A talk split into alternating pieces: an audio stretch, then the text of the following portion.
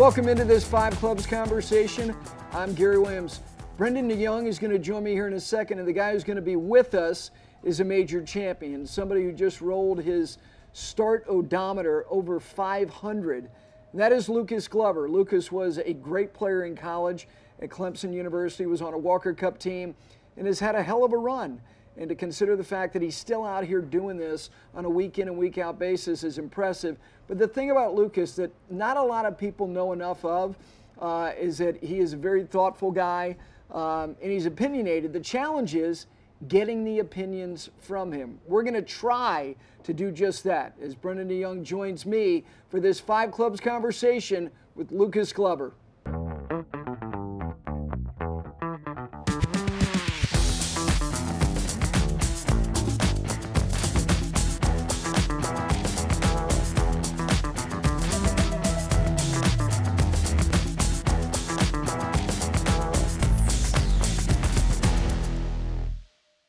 Today's Five Clubs conversation is brought to you by Golf Pride. Golf Pride knows that a grip isn't only a grip. It's the one piece of equipment in your hands on every single shot. You might not know it, but it has a huge impact on your game. In fact, Golf Pride recently conducted a first-of-its-kind study showing the impact of worn versus new grips. It showed that on average, a focus group of adept golfers gained an extra 2 yards of carry when they played with new grips. So what are you waiting for? Refresh your grips, refresh your game. Visit golfpride.com today to learn more. Golf Pride, respect the grip. You just went over 500 starts in your career. I think you're at 502 right now. Let's talk about your first. Do you remember your first tour start? I do. Where you were getting paid? Yes. Yeah. Yes. Ironically, it was the same tournament as my 500th, the Valero Texas Open in 2001 in the fall. It was in the fall then. My management team got a sponsor exemption. I was technically still taking classes at Clemson. Went there and then played the very next week at Kingsmill, and then complete accident that my 500th was a few weeks ago back in San Antonio at the Texas Open. Do you remember what you had on your collar, on your sleeve? Did you have any sponsorship that was just? I don't recall. I don't think so quite yet. Okay. I don't think so. Do you? Well, how about your first start? Yeah. Where were you? Where was it? Sony Open. It's not the easiest place to get to, and you get that call last minute. I got called Wednesday afternoon. I was in the grocery store, and had to find a way how to get to Honolulu by Thursday morning. Hopped on a plane, showed up in Honolulu at about 3:15. Some poor volunteer had to come pick me up. Went straight to the golf course. I think I had a 7:20 tee time with Jeff Ogilvy, who was the reigning U.S. Open champion at the time, and Dean Wilson, who was a local. And that was my introduction. Thrown in the deep end and figure it out. What'd you shoot? I shot one under par the first round. That's really good under those circumstances. Yeah, I think I did. I was just in my own little world, and actually probably worked out pretty well. Did you make the cut? I missed about a 4-footer on the last hole to make the cut. Okay. Now, Dean Wilson is part of a trivia question of a historic pairing that he was in. Do you know what it is, right? Mm-hmm. Yeah, you know.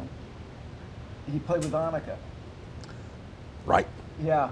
Right. At Colonial. He's always remembered. It's the other guy that people forget. You know who it was. I've forgotten. I can see the guy's face. I thought you would have remembered that. You would have known that. Why is that? Why do people remember Dean Wilson? They don't remember Aaron Barber. Oh, good question. He was the other guy. Yeah, there you go. Yeah. You made the cut at the Texas Open. I did. I remember I got paired with Mark Brooks and Tommy Armour III on Sunday, and I wasn't all that familiar yet with the threesomes off of both tees. And I got, I think, second to last off of the 10th with those two, veterans, and they had obviously paid their dues by then, and second to last off the 10th hole on a Sunday in the fall wasn't exactly where they wanted to be at the time. So I kind of stayed out of their way. They were ready to get done, and I was grinding for every penny and dollar I could make. But I'll never forget that first one. So it wasn't the Corn Ferry Tour, but Okay, we'll call it that. What was it when you played that? You played your full season? It was buy.com. Yep. And then I think the very next year it went to nationwide, I think. Okay.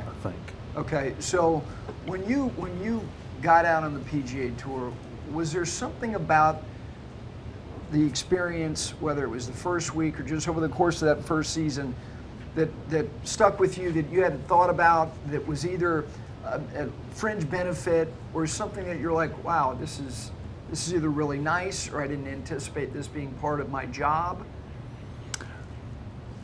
Nothing prepares you for the, well, I'll backtrack a couple of years. Nothing prepares you for the travel, whether it be any tour that you're trying to play for 10 months out of a year. The Corn Ferry Tour now obviously does a great job of that. There's several tours that do that, but going into it, I didn't understand the rigors of travel and how much it actually can take a toll on you, your body, your mind, etc. So that was a bit of a wake-up call there, 02, 03, trying to get acclimated. Like I said, they did a nice job of that for me when I got to the tour in 04, but now I'm on an airplane instead of in the car. Because back then you could basically drive the whole Corn Ferry Tour, for me anyway, an East Coaster, and then you flew to the few on the West Coast. But then fast forward a year, starting in 04, now you're flying every week, or almost every week. And that was a bit of a wake up. So now instead of hopping in the car on Sunday evenings, you're getting to an airport, getting to the next stop, and so that was a bit of a wake-up call, but something I always remember. I heard somebody say, it was either Davis Love or Joe Durant, who were obviously very good friends, very nice to me back then. It's never as good as it seems, and it's never quite as bad as it seems. You're one shot away from playing really good, and unfortunately you could be one shot away from playing really bad. And so those are just two things that I remember, and the latter stuck with me even till today, you know. Yeah. Not playing my best. Well, I mean, you're really one shot away from, whew, that felt good. There it is. Nice, you know, so. And as good as it is, there's probably always going to be somebody better. He mentioned Davis and Joe Durant. Nick Price, he played very well deep into his 40s, but was he already transitioning when you got out here? Yeah, he had already finished up. Did you have a couple people you could lean on? Nick was still one that I lent on. I mean, he had obviously so much useful information for me, but yeah, he was definitely my first phone call. Like if it was something I was struggling with, he would definitely be an ear that was always good to talk to. Your association with Dick Harmon, and I would think by extension, Lucas, the Harmons, I know, you know, is something very redeemable in your career, your life. Is there anything that he lent to you that is so sticky even today, Dick himself?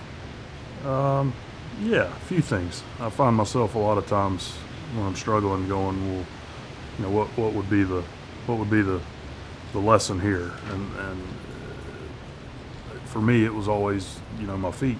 If my feet are comfortable and in a good spot. So I'm always checking those still, and ball striking wise, I feel like if my feet are comfortable, my setup just kind of stacks up on top of them, and that was one of his big things was, you know, it starts down there, and then we'll build from that, and it's still kind of true today. Did you have time with the four brothers? Did you ever have in the environment with Billy and Craig and Butch and Dick together? I don't think so all at once. Okay. After Dick passed, I got the three brothers together for a fundraiser they did in Dick's honor, and I want to say that was as close as I got to all of them at the same time. And you know, one's enough, two's pushing it, three's a lot, and a four I don't know if anybody's ever survived it. But no, they've.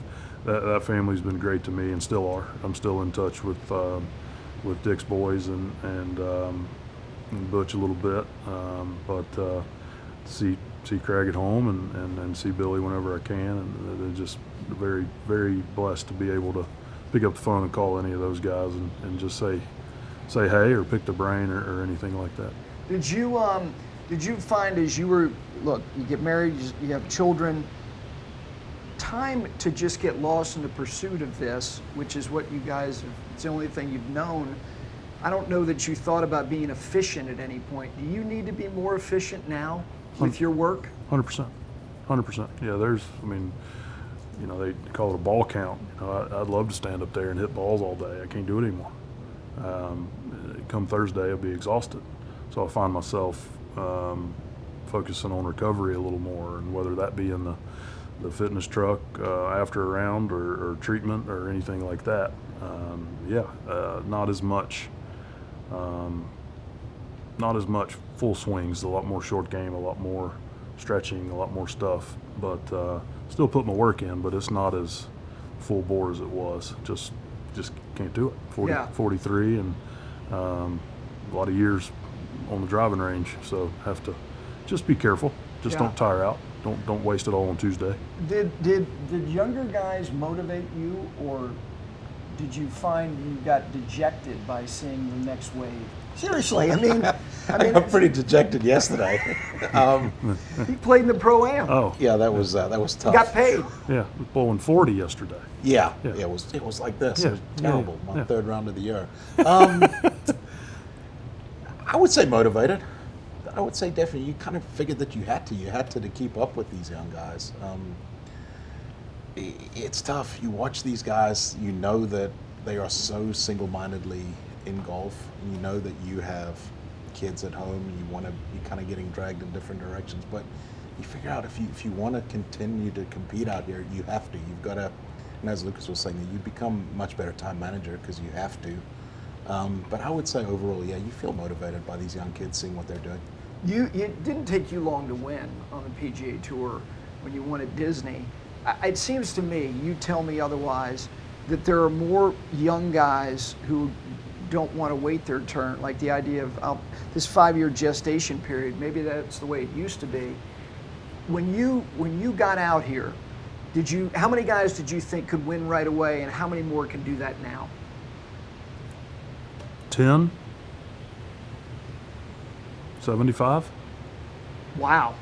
It's unbelievable how prepared the guys are coming out of high school or a year or two of college or 4 years of college. Technology, training, advances in instruction, just they're ready. And the mindset of, you know, wait your turn, that's out. I mean, these guys are out here guns a-blazing day one, and it's impressive. Yeah.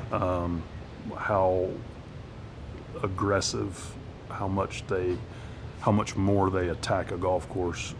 I mean, there's no sucker pin for a lot of these kids. I mean, they're going at them, and it's cool to see when it works, and then they.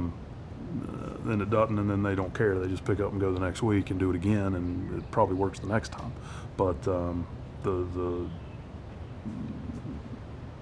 length everybody's hitting it now, and the aggression that they play with is new, and I think that's why they're so ready. They've been playing that way their whole life, and they just come out here. I'm gonna see how many birdies I can make this week. If it's good enough, great, and if not, go practice somewhere Saturday and Sunday and show up the next week and do it all over again. Yeah. And it works. It's good. It's impressive. And we're in our game's in a very good spot. Yeah. Who was the most win-ready guy of your vintage? I thought Bill Haas was. I thought Bill Haas' game was pretty polished coming out of college. I thought DJ Trahan was pretty ready just because he had that kind of cocky attitude where he wasn't scared of anything. He was that one guy that was, he had kind of a chip on his shoulder. Yeah, you were on the Walker Cup team, so you got to measure yourself, not that you weren't in these great college events. Was there a guy who stood out to you that you went, okay, that guy's gonna do it? Bryce Mulder. He was 4-time first team. Yeah. I mean, he was the best at everything in college. He drove it, not necessarily the furthest, but far, straight, ironed it the best, wedged it the best, and putted the best. Pretty good. He was a smart guy. Yeah, smart guy, and you know, whether the pressure of being the can't miss guy got him or not, we'll never know. But one of my favorite things about Bryce is no matter how he played, no matter how he what happened on the course, he never changed. And through his struggles, he never got down. Through his success, he never got too up, and he treated everybody the same. But Bryce, very, very impressive, and he had a pretty impressive pedigree. Was there somebody? And I'm not. Well, I don't. This is not to disparage anybody. Was there someone who you thought, who's the best player nobody's ever heard of? Someone who you saw strike a golf ball, you went, God bless it, this guy's good. That it didn't happen for. Michael Sims. That's a pretty good one. Chris Nallon, yep. There's a bunch. Yeah. Man. Yeah. I mean, if we sat there for 5 minutes, we could come up with 20 names. I'm sure you could. I'm sure you could. I just saw you earlier today, playing, and Charles Warren, who was Charles could move the golf ball. Yeah. And again, it just goes to show you that the more you ascend, the more narrow. It's a wild thing. When you won the U.S. Open, and I remember I was doing TV and radio in New York City at the time, and I remember because I had been in Charlotte prior and had had the chance to talk to you, I had a familiarity with you, and people are like, God, this. And it was such a weird week. Yeah. How many books did you read that week? 3 or 4. Yeah. I mean, it was a lot of hotel room time. Yeah. Yeah. I mean, it was just sit there. It was raining so hard you didn't even want to go out to dinner. Did you? And again, this is really literally at the precipice of social media. Twitter was literally founded during that. There was no presence. Did you consume local television on Long Island? Did you watch local news? Were you consuming Golf Channel on Live From that week? Not a lot of golf. Other sports, whatever local baseball game was on. And you're a lot of reading. Fan. Yeah. A lot of reading and it was sitting around. I mean, I didn't hit a shot in the competition till almost Friday night. Played 5 holes on Friday, and then it was just a marathon after that. Did you come? And the reason I ask that is that there are a lot of players today who do not look at leaderboards, and it's something that coincidentally Billy Harmon, I love talking to him about guys who are averse to looking at leaderboards. He doesn't understand it. Were you trying to stay aware what the hell was going on in terms of your relation to things, or did you wait until the end? No, I knew. And I also knew with the guys behind me that they were going to make a run. I mean, it's 2009. I mean, Tiger's lore was at its peak. Yep. And you knew he was coming. And he made a run. He didn't get there, but he made a run. I think, I don't remember exactly how it shook out, but... and then Phil was right there. You knew he was coming. Yep. And the way Duval had been playing, and then Ricky, I mean, at one point, I think he was 10 or 11, 12 under for the events. Obviously, he was playing great. So as soft as it was, I knew it wasn't going to be one of those typical survival U.S. Opens. There was going to have to be some birdies somewhere because somebody else was going to make them. And I made the one on 16, and then I knew where I stood, but on 16, after I made the birdie, walking to 17, I took a really good look at the board. Who else is there? Who else still has holes to play? What are we looking at next couple holes? Did you? How different were major weeks for you? Very, very. And going back to, you talked about bouncing things off Nick Price, and said that is the week where you're going to have to learn how to say no. You're getting pulled in so many different directions during a major week. I mean, it's a hard enough week as it is, but you name it, everybody is out there that week, and they want a piece of your time. And it's you've got to be pretty harsh at times and just say, listen, I'm trying to do some work here, and say no. Yeah, and then when you win, then it really is the condition of saying no, and it's not just you; it's the people representing you. Did you do what you thought was the proper balance of talking about the achievement? Did you like the aftermath of what you had done? No. You did not? I did not. I felt it was more of an obligation and something I needed to do versus something I actually wanted to do. and needed, meaning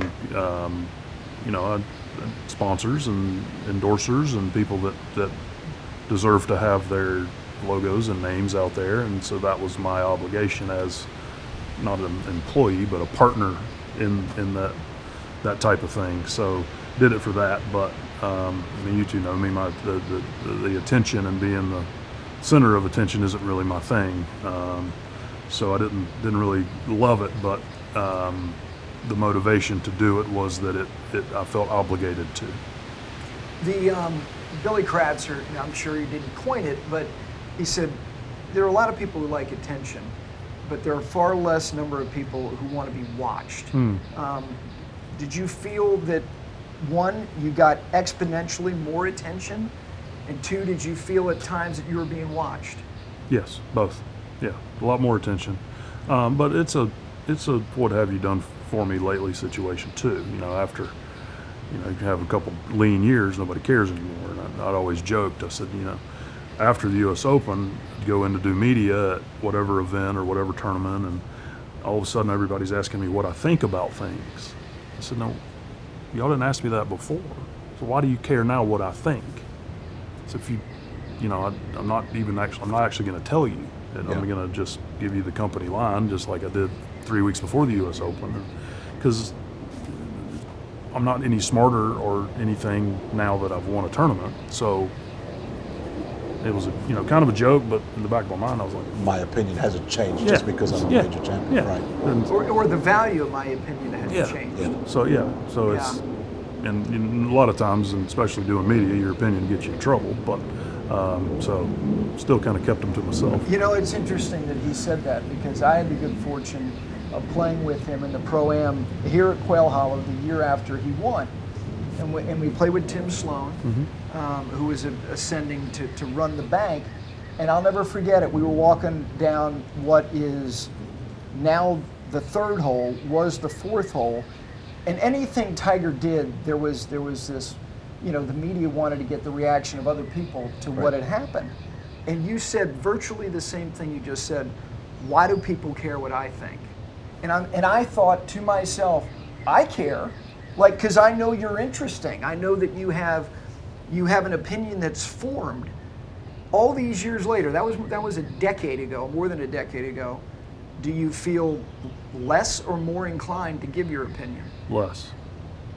Way less. Why? Because of what you mentioned 5 minutes ago. Twitter, and I saw a great T-shirt on a young lady in an airport a few months back, and it just said, "Say less. You can't go wrong." And it's okay to talk amongst your peers and people behind closed doors and give your opinion and this and that, but it's just too much now. Yeah. No matter what you say, what you do, you're going to offend somebody or some faction of people. And with what we've seen, social media, what we've seen, the microphones picked up, and you're going to get burned. And it's hard enough to. It's hard enough to please the people you love. You're not going to please the people you don't know. It's tough. You cancel culture, and it's happening all the time. And right or wrong, whether 90% of the people agree with me, 10% are going to come after me if I say bottled water's better than tap water. Somebody's going to get offended by that. It doesn't have fluoride in it. Oh, well, okay, sorry. Something. So, silly example, but not everybody's gonna. No, they're not. So that's kind of my stance on my opinion. You're not a very willing participant as far as social media. You're kind of doing it now, a little bit out of obligation, aren't you? Just because we're doing stuff and you're. I'm probably the world's biggest hypocrite, because I used to sit around and give my wife and kids the hardest time for all this social media. Now I'm that guy that's kind of obligated to do it for our job. Yeah, but no, yes, I'm not a willing participant. But yeah. I do understand that it's a necessity for what we're trying to do. Okay, so, and listen, I'm with you. It is so hard to just authentically put your position out there without there being some faction that just doesn't accept. It's, you know, feelings are not facts. They're just, it's just. Mm-hmm. But whose opinion in golf do you value? Everybody's. Because that's the only way to form a proper opinion, is you take everybody's stance and everybody's different things, and then you think it through, and then you actually say, okay, well, if so and so believes that, so and so believes, and they have, and it's well formed and well thought, and there's factual basis to it. Well, then that's how you actually A, become more intelligent, and B, form a proper opinion, because you're listening to, you know, we got 200-300 members, and you listen to all of it, and then you can take what you like, keep it, take what you don't like, discard it, and then, I mean, that's how you, and that how you think, is you listen. And absolutely. You, but as you know, as far as individuals, yeah, I mean, I try to listen to everybody. Do you ever watch golf on television? Very seldom. If a friend is in contention, I'll flip it on, and I enjoy watching. If I'm not in a major, I enjoy watching those. Yeah. Because I appreciate the pressure and the build up for those. But just every day on a Sunday afternoon, probably not. Yeah. Did you when you were younger, did you watch golf on TV? Not a lot of it, to be honest. Obviously, with the time change with the PGA Tour, it would be late at night back home. I was allowed to stay up. I remember during school, I was allowed to stay up for those 4 nights during the Masters. That was always a highlight, but didn't watch a whole lot of it. No. But you're now calling golf. Do you listen to other people who call golf to try to find some constructive advancement in what you're doing? And if so, who do you like? Very much so. I've always liked Billy Kratzert, because I feel like he doesn't try and say too much to try and make a point. He's a man of few words. He's got a respected voice in the game. I love what he does. I think John McGuinness is great because he brings that humor to it, which is always good fun. Brian Catrick, same way. I think he brings that humor aspect to it, which is good for the listeners, easy to listen to.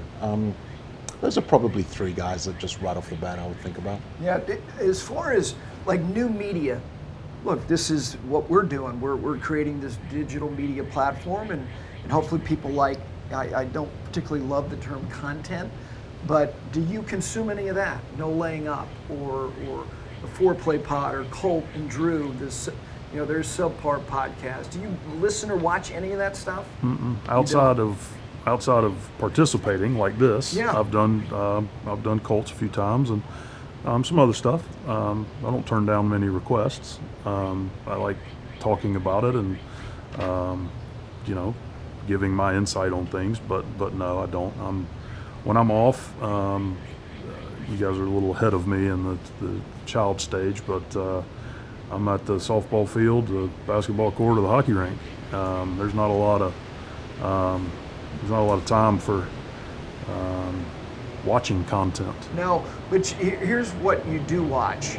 You watch college football from a invested, you know, really intellectual way. I mean, you not only know the team you love, but you have a really good understanding of who's good out there. When you watch college football, do you find yourself feeling like you're agreeing with more or less of the analysis you're hearing? Like, who do you like who calls college football and analyzes the game? Because you really watch a fair amount. I think Sean McDonough is fantastic. He is a generational play-by-play broadcaster. Agreed. I think Tirico is the most versatile of our generation. I'm not that familiar with people that led up to, you know, pre-90s stuff. Yeah. He's fantastic. I would love to see his notebook or whatever he has to prep for a game, any game, because it's got to be. I mean, I'll tell you what, Lucas. As a matter of fact, at the Masters, he did the Sirius radio broadcast. Mm. He did radio. Yeah. Because he can, yeah. And we were talking about technology that he uses, and he recommended this this device that you can download PDFs that you're kind of constructing your own notebook. Oh. That is a digital notebook. Oh. Which he is now. He's got this thing now. Oh, cool. I'll tell you, Tolico, years ago when I was doing local radio in Charlotte, I had him on, and it was on a Thursday. He was calling a Virginia Tech game on that Thursday night in Blacksburg, and from there. He was going to do a Laker game on Friday night in LA, and on Saturday, you know where he was? He was at Disney calling golf. Unbelievable. Yeah, he's the most well-rounded, I think, definitely of our generation. He can call anything. He can call the British Open, or basketball, and like you said, anything. I've heard him do some golf. It sounds like he does it every week. No, he's unbelievable. He's fantastic. Yeah, McDonough's. He's fantastic, and now that my new interest in hockey, he's calling hockey. Man, he's good on that. And those names, and that, you know, as an American, some of those names are hard. Boy, he don't miss. He's good. I actually listened to him. I guess it was 2 nights ago, or watched, and he was doing it. So yeah. He's impressive. Unless your team's playing Syracuse, he's all right. Yeah. Now, the Syracuse-Clemson football game, so he's calling this game in Death Valley last year, and there were some dubious calls late in that game. Yes. Lucas, and he was beside himself, yeah. And I like, enough people know how he didn't just go to Syracuse. But again, he's a great broadcaster. He can't help himself. Yeah. He was apoplectic, yeah. Oh, yeah. About what was going on. Yeah. He hides his Homerism very well, but I couldn't have done that in that game, because there were some pretty rough ones for them. Yeah. The refs were bad that game both ways, but theirs just happened at the end. And yeah, it was the first time he's kind of come out of character, I thought, that I've been a part of. Yeah. Usually he's pretty down the middle, but you could tell he was – I'm picking on him a little bit, but no, he's probably my favorite current. Yeah, he's great. When you were – who was – Michael was already gone. Vic was already gone, right? No, he was there. He was there when you were there? Yeah, we came in the same time. Okay, so you rode a hell of a wave. I thought we were supposed to go to the national championship every year. Yeah. I was a kid from Zimbabwe coming in. I thought that's just what happened. We were that good. I didn't realize what a big deal that was and what a big deal he was. Well, look, you as somebody who, like I said, is really plugged in on Clemson football, seeing what's going on right now with Georgia. And Alabama's not going anywhere. What is Clemson? What, if anything, do they have to do to kind of pivot for the next couple of years? Is the OC, is the new offensive coordinator? Yeah. Are you encouraged about that? Absolutely. I think Brandon Streeter is a very good friend. He had the job last year, and I think a little bit handcuffed with some personnel. And I think Dabo had to do that to kind of breathe some life back. And, you know, it's all recruiting, as we know. And he had to pivot on that. And it was kind of a coup to get Coach Riley that quick. I mean, and everybody wanted him. And I think Dabo's relationship with Lincoln Riley helped. And, I like what I've seen, like what I've read. The recruits seem to be digging what they're doing, so I think that, and just some consistent O-line play. Defense should be salty again, and then we got to get some production out of some receivers. The receiver room can't get healthy, A, and B, they're a little down in the talent that we got used to, similar to what you said going to the national championship. We got pretty used to having a first-round draft pick on the roster at wide receiver, sometimes 2 at a time, but they'll be back. Dabo, he's stubborn in all the right areas. I did a couple basketball games at Virginia Tech years ago, and it was after Vic. And you can see what happens if football is good to a school. Yeah. Giving, pride that is associated. People, so their wallets just fall out of their back pockets, and money comes out. And just, did you see that immediately when you guys were good? like as far as the way that that university looks, yeah, buildings being built, yeah, because you're winning football games. Yeah, that was pretty immediate. I thought you meant to the golf team. We kind of we got the trickle down effect there. That took a little while. You got to fill up the van all the way, yeah, instead of just but no, you do. There's buildings going up all over the place. It's it's pretty quick. And Clemson, look, you go down there now. Like when you were there, I'm sure it was a beautiful spot. Like what it is now. And I remember, this was years ago, Dean Smith said, look, we are the front porch of this university. The university, the house are those academic buildings. But if you have a really attractive front porch, the value of your home goes way up. Way up, yeah. And he's dead on, isn't he? Yeah, 100%. Yeah. 100%. Yeah, the what athletics can bring, like you said, monetarily, and the influx of money into the university for facilities, buildings, and then just an overall just spreading out of those funds, it's massive. And I don't remember the stat, but just from Alabama, from when Saban got there, Coach Saban got there till I want to say the mid-teens, their enrollment or their applications were up something like 500%. Don't quote me on that, but it was close to that. Just from them being a powerhouse again, their applications to go to school there went. So it's true. I mean, football drives the bus, and for funding anyway. Yeah, let's get back to golf here for a second. I know we talk about giving opinions. Rory has got an opinion, and from my perspective, there's thought given to it. He tries to give context. When you look at the younger stars who have been given voice in this game, are they the right voices to be being heard right now? I don't think there are any voices that should be heard. If you're going to give one person a voice, you got to give everybody a voice. I would prefer it just to be a dictatorship, personally. And who should the dictator be? The commissioner? The guy with the big office and the private plane. Yeah. Just tell us what we're doing. I don't know. You don't even have to say why. Fincham gets a lot of criticism from players my age, not me per se, but whether we liked the decision or not, he did it for the betterment of everyone on this tour. I'm not so sure that's the case at the moment. And again, that's getting out there a little bit for me to say something like that. But Tim did it for the best thing for 300 people, not 30. And whether this model works, I hope it does, because it's our tour. It's what I've put 20 years of my life into, and I hope it works. But if it doesn't, I'm not gonna say I told you so, but I can sit here and say I was skeptical. Yeah, leverage is an interesting thing. It is, and what I'm afraid some of these people don't understand is that nobody's ever played this game for a long time and not been sizzled by it.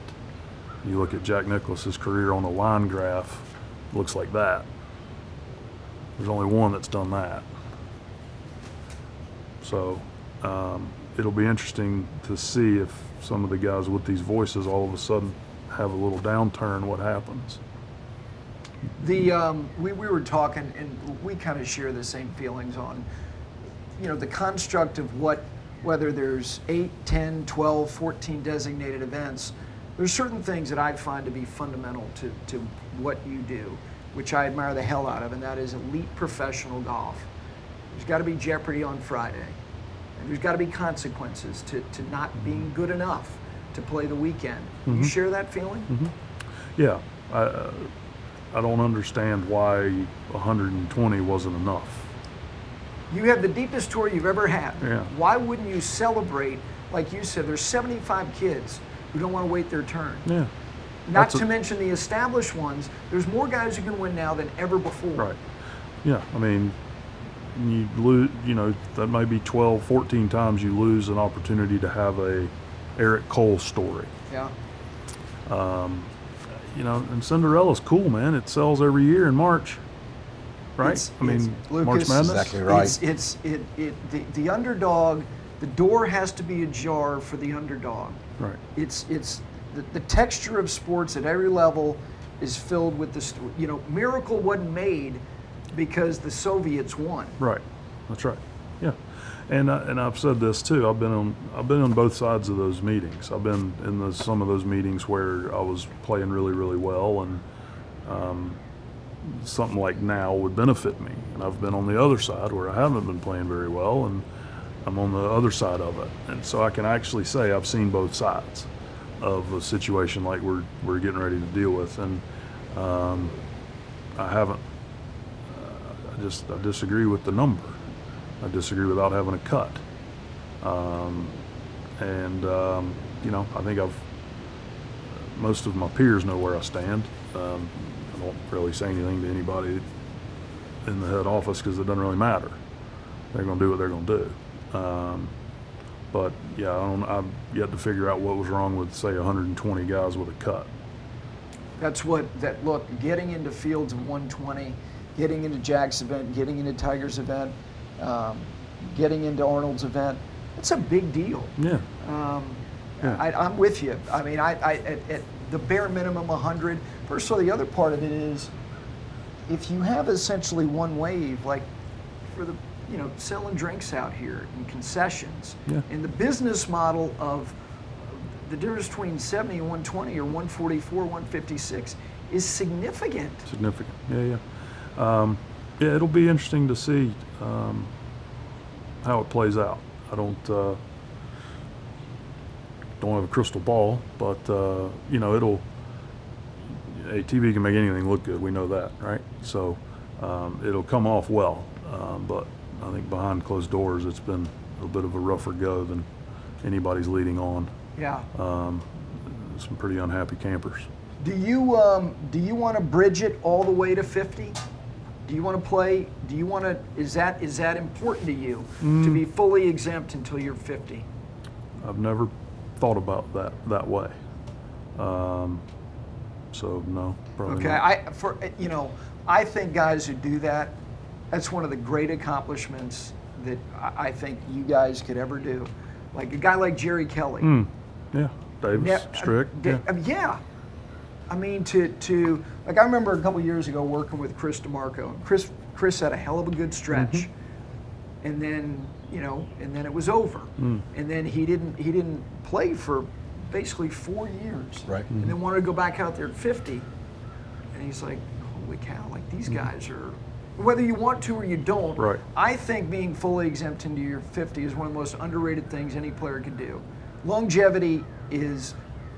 Being fully exempt on this tour till you're 50, I think is a damn near miracle, truly. Yeah, well, I'm going to make that a goal then, Gary. Thank you. How about making the Ryder Cup when you're 50?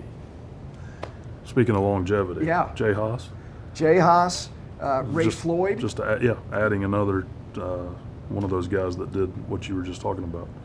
Jay, impressive. No, I mean, Jay made a cut, and I understand he had his son by his side into his 60s. That's the other thing. Like, well, I mean, Sam Snead was 62. He finished in the top 10 in a major when he was 60, 61, and 62. That's staggering. I get it. There wasn't as much depth. All right, let us get you out of here. Let me get my questions here. 5 quick questions for Lucas Glover. What's the first and last movie? It's the first movie you ever saw in a movie theater, and what's the last one? First one I could not tell you. Last one, Mario Brothers, the Nintendo movie. Took a bunch of kids. Nice. Couple of couples and our kids and their kids. We had a big time. All right, your favorite restaurant anywhere in the world? Whew.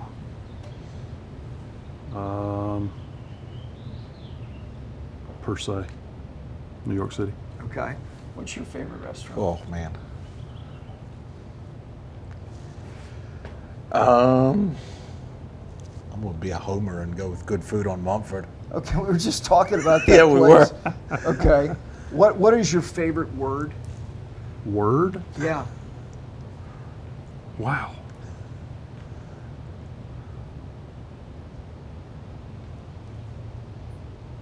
I have no idea. Can I just make something up? Sure you can. What about Sequoia? It's got all five vowels in it. I thought it was going to be no. No. No. That was a good word. It is a good word. Wow. I don't know. No, okay. I'll go no. Okay. Yeah. The last book you read, which you probably finished yesterday. Grisham's newest one, Boys in Biloxi. Okay. Do you ever? I know you love thrillers, and do you ever read any nonfiction? Yeah, I have a personal rule now, 2 to 1, so I call the thrillers and airport books. So for every two airport books, I got to read a nonfiction. That's been the last couple of years, just a personal rule. Give me the last nonfiction book you read. I read Boys in the Boat again. Excellent book. Second time. Yeah. So I thought it was worth it. That was a good one. Really good. Yep. What is the best advice you've ever given someone?